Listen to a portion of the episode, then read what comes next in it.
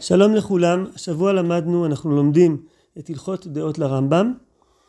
אה, הלכות דעות אה, זה חידוש גדול של הרמב"ם. הבחירה להכניס נושא כזה לתוך ספר הלכה אה, הוא בכלל לא מובן מאליו.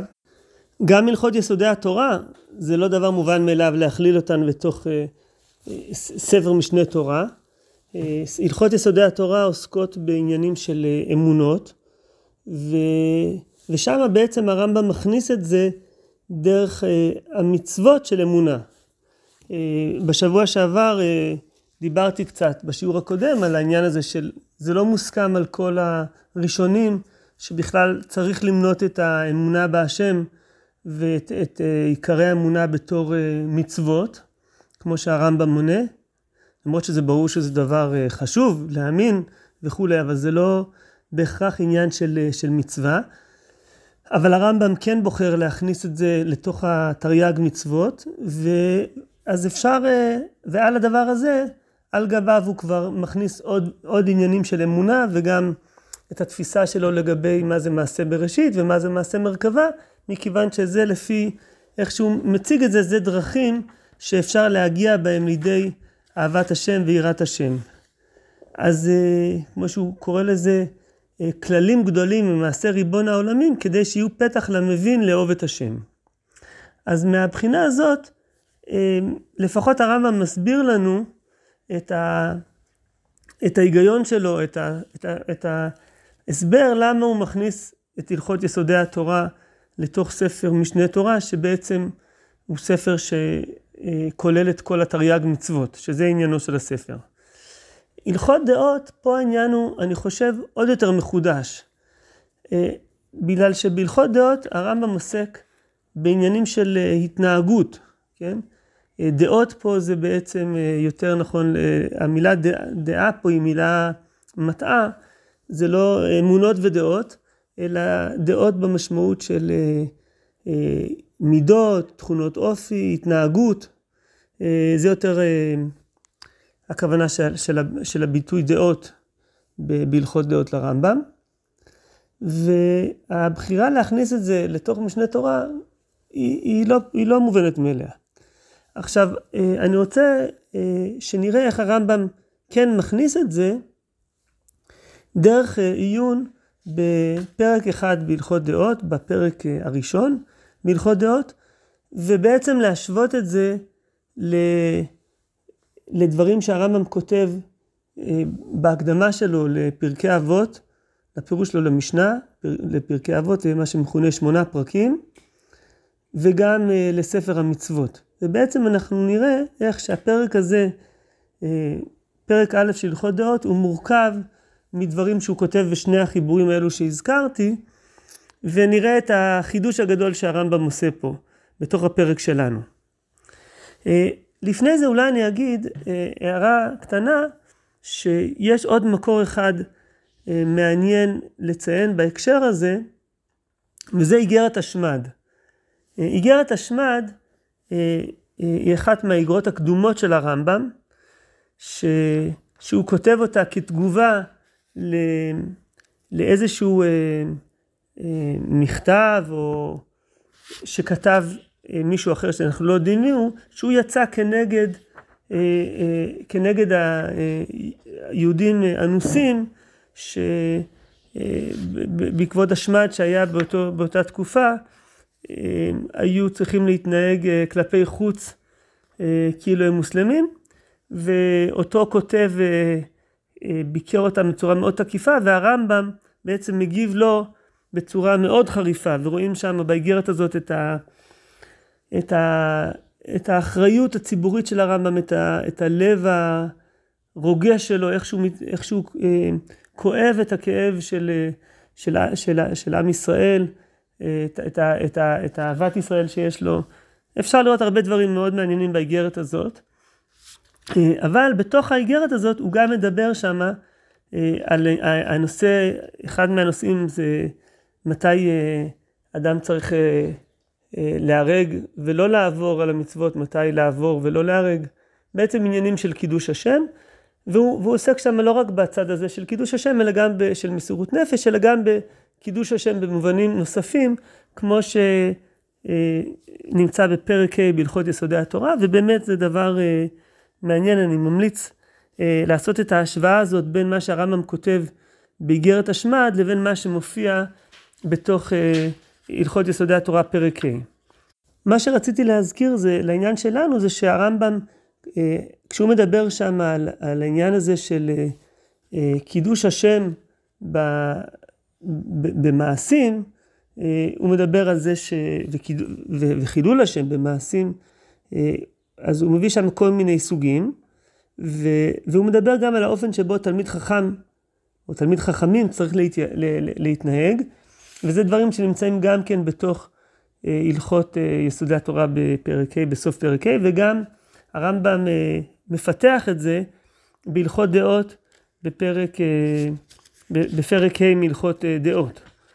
הרמב"ם חוזר על הדברים האלו ומפתח אותם, והרמב"ם כותב על זה גם כן בקצרה בתוך איגרת השמד, והוא, והוא מסיים את החלק הזה באיגרת, והוא אומר, ולולי פחדתי מן האריכות והיציאה מכוונת דברינו פה, הייתי מבאר לך איך ראוי לאדם חכם להתנהג עם בני אדם, ואיך יאות שיהיו כל פעולותיו וכל דבריו לבני אדם כולם, עד שישבחהו כל מי שידבר או יתערב עמו, ומה עניין עושה ונותן באמונה, ומה עניין דיבורו בנחת עם הבריות, ואולם לא יספיק בזה אלא חיבור גדול.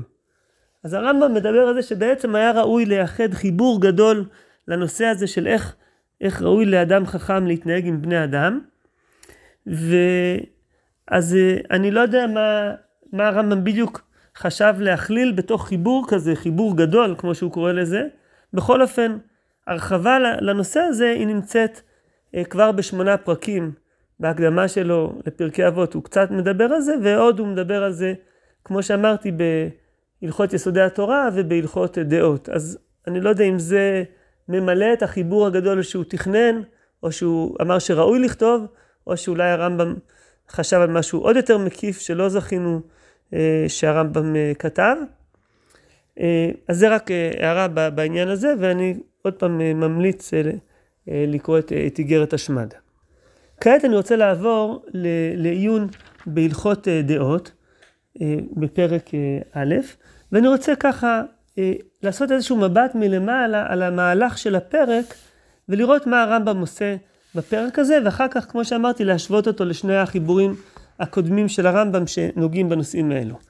אז אני אקרא ככה בדילוגים קטעים מתוך הפרק הזה, רק כדי ש, שנוכל אה, לקבל את התמונה הכללית של הפרק. מי שרוצה גם מוזמן לעקוב אחרי הדברים אה, עם ספר, ושם יוכל לקרוא את הדברים יותר אה, בהרחבה. אז הרמב"ם מתחיל בזה שהוא אומר, דעות הרבה יש לכל אחד ואחד מבני אדם, וזו משונה מזו ורחוקה ממנה ביותר. דעות, כמו שאמרתי, זה הכוונה תכונות אופי, מידות, התנהגות. יש אדם שהוא בעל חמאה וכועס תמיד, ויש אדם שדעתו מיושבת עליו אינו כועס כלל, ואם כעס, יכעוס כעס מעט בכמה שנים. ויש אדם שהוא גבל לב ביותר, ויש שהוא שפל רוח עד מאוד, ויש שהוא בעל תאווה, לא תשבע נפשו מהלוך בתאוותה, ויש שהוא טהור גוף ביותר, לא יתהווה אפילו לדברים מעטים שהגוף צריך להם. ויש בעל נפש רחבה, שלא תשבע נפשו מכל ממון העולם. כעניין שנאמר אוהב כסף לא ישבע כסף, ויש מקצר, שדירה אפילו דבר מעט שלא יספק לו, ולא ירדוף להשיג כל צורכו.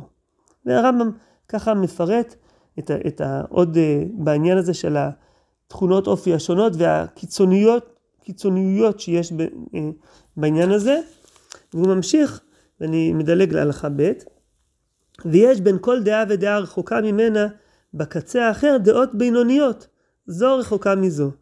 וכל הדעות יש מהן דעות שהן לאדם מתחילת בריאתו, לפי טבע גופו, ויש מהן דעות שטבעו של אדם זה מכוון ועתיד לקבל אותן במהרה יותר משאר הדעות, ויש מהן שאינן לאדם מתחילת בריאתו, אלא למד אותן מאחרים, או שנפנה להן מעצמו לפי מחשבה שעלתה בליבו, או ששמע שזו הדעה טובה לו ובה ראוי ללך, והנהיג עצמו בה עד שנקבעה.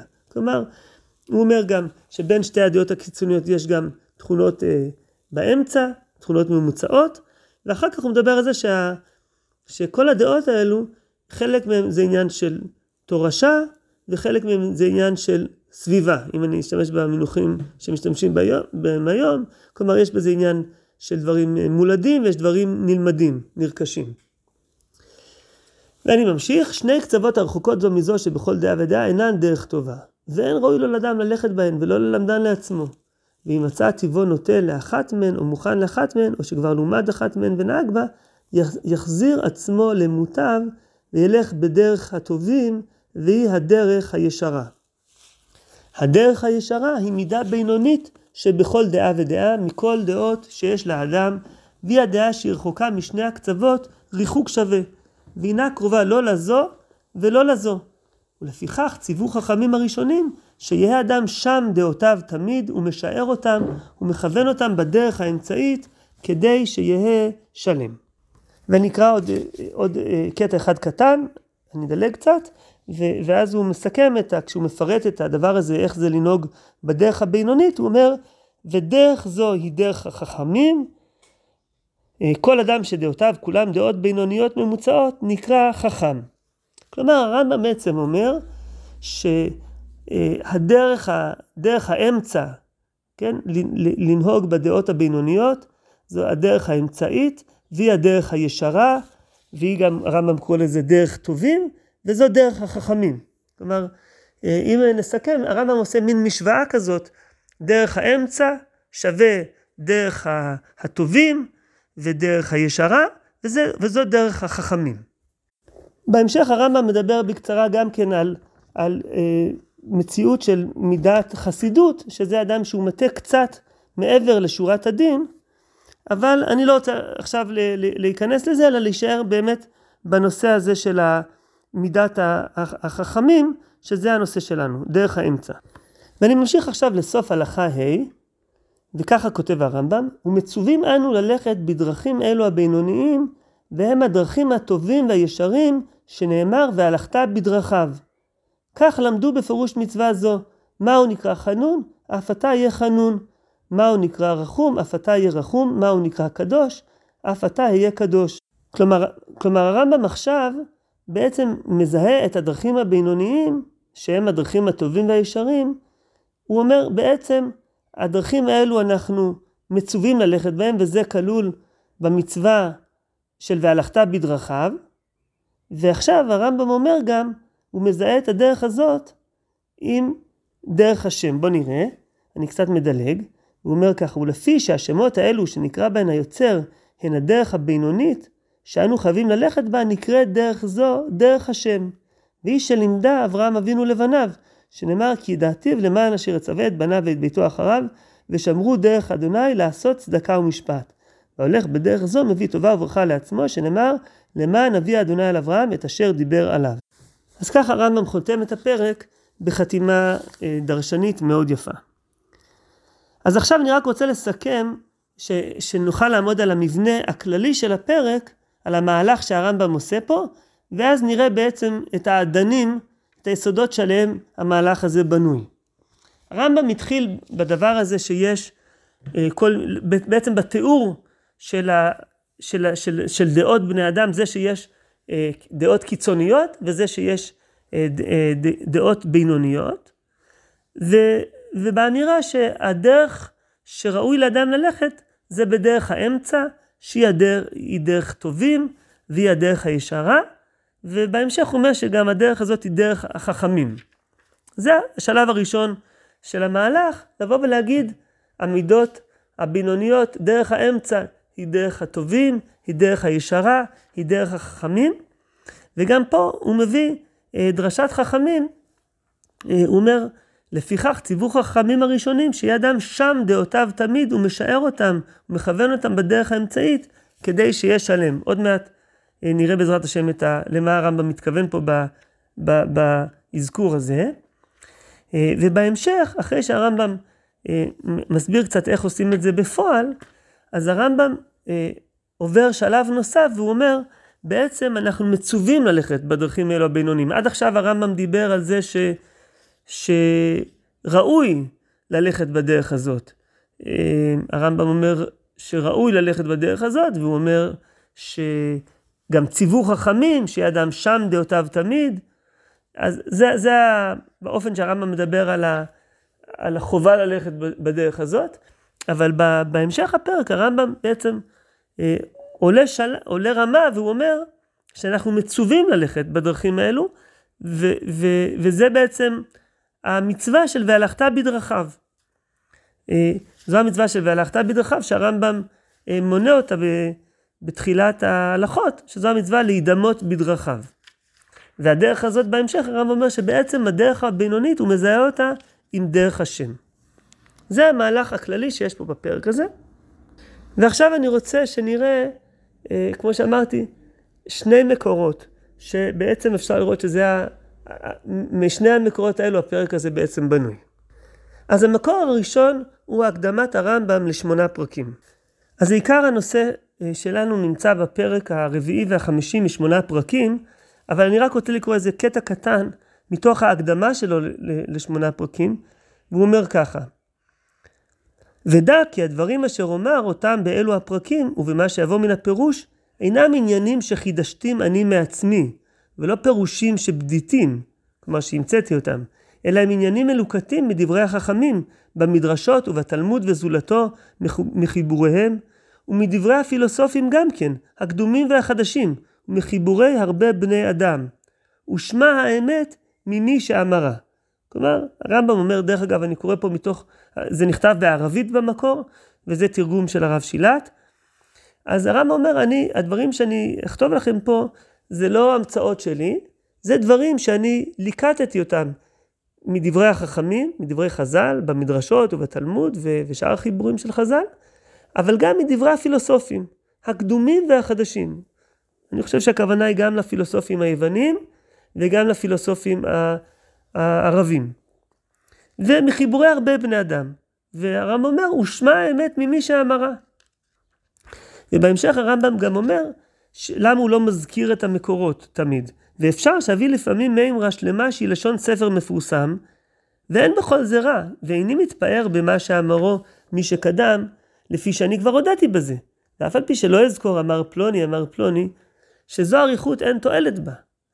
ואפשר לפעמים ששם האיש ההוא יכניס בלב מי שאין תבונה בו, שזה הדבר נפסד, ויש בו תוך רע שלא ידעהו.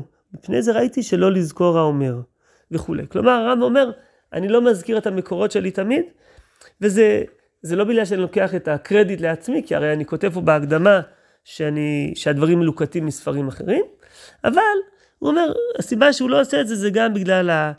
שזו אריכות אין תועלת בה, הוא רוצה לקצר, והסיבה השנייה, שאולי זו הסיבה העיקרית, אני לא יודע, זה שהוא אומר שיכול להיות שאם הוא יזכיר את המקורות שלו, זה יכול להכניס אה, פקפוקים אצל הקורא, שהוא יגיד שאולי אולי הבנ... המקור הזה הוא לא מקור טוב, אה, בגלל שהקורא יגיד, אם, אם המקור של הרמב"ם זה מדברי איזשהו פילוסוף אה, לא יהודי, אז מה זה הדבר הזה, אני לא רוצה לסמוך על זה. אני חושב שזו הכוונה של הרמב"ם, ולכן הוא לא מזכיר את ה... את ה הוא לא מציין במפורש את המקורות האלו. אז עכשיו אני רוצה לעבור לדברים שהרמב"ם כותב בתוך השמונה פרקים, ואני אתמקד בפרק הרביעי. הפרק החמישי, במחשבה שנייה, זה, זה כבר דברים שקשורים יותר להלכות דעות לפרק אה, אה, ב', ואנחנו נישאר בדברים של פרק א'. בהלכות דעות, אז אנחנו נסתפק בדברים של אה, הפרק הרביעי בשמונה פרקים, ומי שרוצה מוזמן גם לעשות את ההשוואה בין מה שהרמב"ם כותב בפרק החמישי משמונה פרקים, לבין מה שהוא כותב בהלכות דעות בפרק ב'. אז הרמב"ם פותח את, ה, את הפרק הרביעי, אה, והוא אומר, אה, הפעולות אשר הן טובות, הן הפעולות השוות הממוצעות בין שני הקצוות, ששניהם רע, האחד מהם איתור והאחר חיסור. והמעלות הן תכונות נפשיות וקניינים ממוצעים בין שתי תכונות רעות, האחת מהן יתרה והאחרת חסרה. ואז הרמב"ם בעצם מתחיל לפרט את העניין הזה של התכונות האמצעיות, של הדעות האמצעיות, כמו שהרמב"ם קורא לזה בהלכות דעות, והוא מפרט בעניין הזה, ואחר כך הוא גם מדבר על זה איך, ה, איך אדם רוכש את התכונות האלו, שיש תכונות שהן לפעמים זה עניין של, של משהו מולד ולפעמים זה עניין של אה, משהו נרכש, ואיך הדרך לקנות בנפש, להתרגל לדרך, לדרך האמצע וכולי. אני לא, לא אקרא את כל הדברים. אבל הרמב"ם אחר כך הוא רוצה לבסס את, את העניין הזה, שבאמת זה, שזה חשוב ללכת בדרך האמצע. ו, והוא מביא, הוא מביא בהמשך שיש יש באמת אפשרות של ללכת לפנים משורת הדין, שזה לנטות מעט מהאמצע לאחד מהצדדים, אבל ללכת לקיצוניות זה לא דבר, זה לא דבר טוב. ו, ו, ו, ולדבר הזה, לעניין הזה הוא מביא קצת מקורות. והוא אומר, אמנם כיוונה, שיהיה, כיוונה התורה, שיהיה אדם טבעי הולך בדרך האמצעית. יאכל מה שמותר לו לאכול בשיווי, וישתה מה שמותר לו לשתות בשיווי, ויבעל מי שמותר לו לבעול בשיווי, ויישב המדינות בצדק וביושר, לא שישכון במערות ובהרים, ולא שילבש הצמר, השיער והצמר, ולא שיטריח הגוף ויענהו. והזהיר מזה במה שבא אלינו בקבלה, אמר, אמר בן נזיר וכיפר עליו מאשר חטא על הנפש. ואמרו וכי על איזה נפש חטא זה? על שמנע עצמו מן היין. אבל לא דברים קל וחומר. אם מי שצייר עצמו מן היין צריך כפרה, מצייר עצמו מכל דבר על אחת כמה וכמה. כלומר, פה אפשר לראות שזה לא טוב ללכת בדרך של סיגוף. ואחר כך הוא מביא עוד מקורות, ובעצם הוא, הוא, הוא אומר שהמצוות באופן כללי הן מובילות אותנו לדרך האמצע. הוא אומר שהתורה אמנם אסרה מה שאסרה וציוותה מה שציוותה, מזאת הסיבה רצוני לומר, כדי שנתרחק מן הקצה אחד יותר על ההרגל. שאיסור המאכלות האסורות כולם, ואיסור הביאות האסורות, ואזהרה מן הקדשה, וחיוב כתובה וקידושין, ואם כל זה לא תהיה מותרת תמיד, וכולי וכולי. הנה, זה כולו אמנם חיבו השם, כדי שנתרחק מן הקצה הרם מרחק רב, ונצא מן המיצוע אל קצה היעדר ההרגשה בנאה מעט, כדי שתיקבע בנפשותנו תכונת הזהירות. וכן כל מה שבא בתורה מנתינת המעשרות, והלקט ושכחה והפאה והפרד והעלולות, ודין השמיטה והיובל והצדקה די מחסורו, אמנם זה כולו קרוב לפזרנות, כדי שנתרחק מקצה הקהילות מרחק, מרחק רב ונת, ונתקרב לקצה הפזרנות, כדי שתיקבע בנו הנדיבות. ובזאת הבחינה בכאן רוב המצוות ותמצאן כולן מרגילות כוחות הנפש וכולי. כלומר בעצם הוא אומר פה שהמצוות הן אה, עוזרות לנו לקנות את, ה, את, ה, את המידות, את הדעות האמצעיות. אה, ואני קצת מדלג אה, ככה לסוף הפרק, ואשוב אל כוונתי, וכאשר יהיה אדם שוקל פעול, פעולותיו תמיד ומכוון לאמצען, יהיה במדרגה העליונה ממדרגות בני אדם, ובזה יתקרב אל השם וישיג מה שאצלו, וזוהי השלמה שבדרכי העבודה, וכבר זכו חכמים זה העניין, ואמרו עליו בזו הלשון, כל אשם אורחותיו, זוכה ורואה בישועתו של הקדוש ברוך הוא, שנאמר, ושם דרך ערינו ביש האלוהים, אל תקראי ושם דרך, אלא ושם דרך. ושומה היא הערכה והאומדן. אז הרמב"ם פה בעצם מצטט את המימרה שנמצאת בגמרא במועד קטן ו... ובסוטה, ששם מופיע, אמר רבי יהושע בן לוי, כל השם אורחותיו זוכה ורואה בישועתו של הקדוש ברוך הוא וכולי, בדיוק את המימרה הזאת שהרמב"ם ציטט. אז מה שאני רוצה ש... ש... ש... שנשים לב זה שהרמב"ם, אפשר לראות את הדמיון הגדול של הדברים שהרמב"ם כותב בשמונה פרקים, אה, ואיך הדברים האלו בעצם הרמב"ם אה, מתמצת אותם.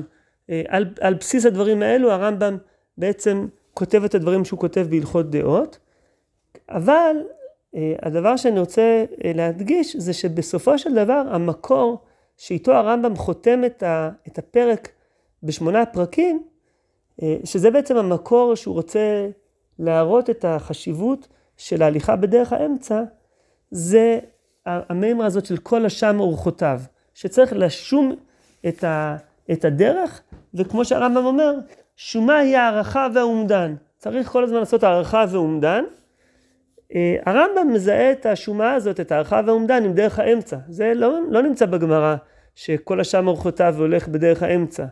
כל הפיתוח של הרעיון של דרך האמצע זה משהו שהרמב"ם לא מביא לו אה, מקורות אה, מפורשים, הוא כן אה, מביא רעיונות שנמצאים בתורה של אה, לא להיות סגפן מדי ומצד שני לא להיות אה, שטוף אחרי תאוות כפי שאפשר לראות מהמצוות עצמם, אבל זו מין פרשנות שהרמב"ם נותן, הוא לא מביא ממש מקורות מפורשים שאומרים את זה בצורה מסודרת. אני לא יודע אם, אם הוא מתבסס פה על מקורות אה, של פילוסופים או חיבורים אחרים, מאוד יכול להיות שכן, אבל אה, אה, אפשר לראות שבסוף הפרק הרמב"ם בעצם מעמיס את, את כל מה שהוא אמר בפרק על המימרה הזאת של כל אשם אורחותיו. עכשיו אני רוצה לעבור בקצרה למקור של ספר המצוות, ואז לעשות איזשהו, לחזור להלכות דעות ולסכם את הדברים.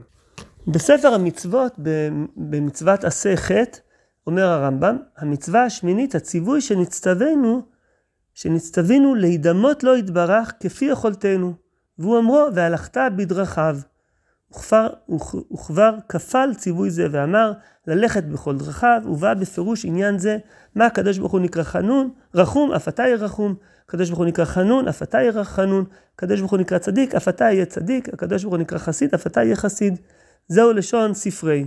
זה נמצא באמת בספרי בפרשת עקב.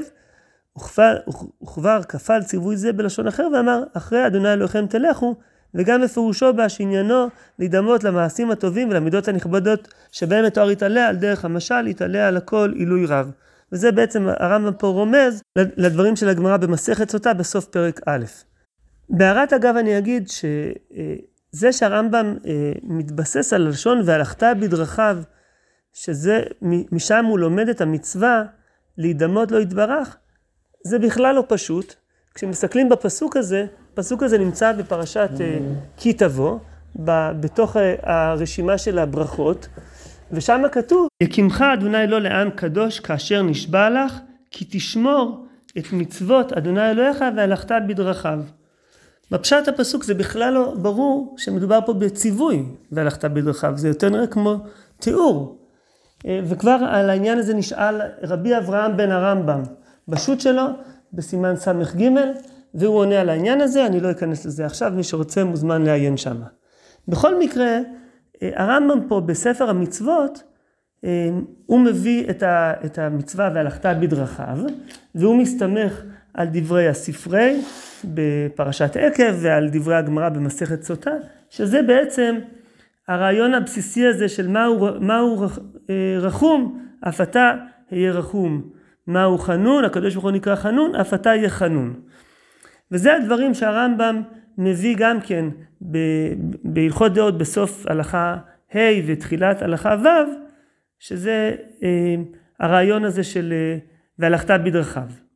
אבל אה, שימו לב שבספר המצוות הרמב"ם לא מביא את הרעיון הזה שבעצם ללכת בדרכיו זה ללכת בדרך האמצע, לנהוג במידות הבינוניות, בדעות הבינוניות.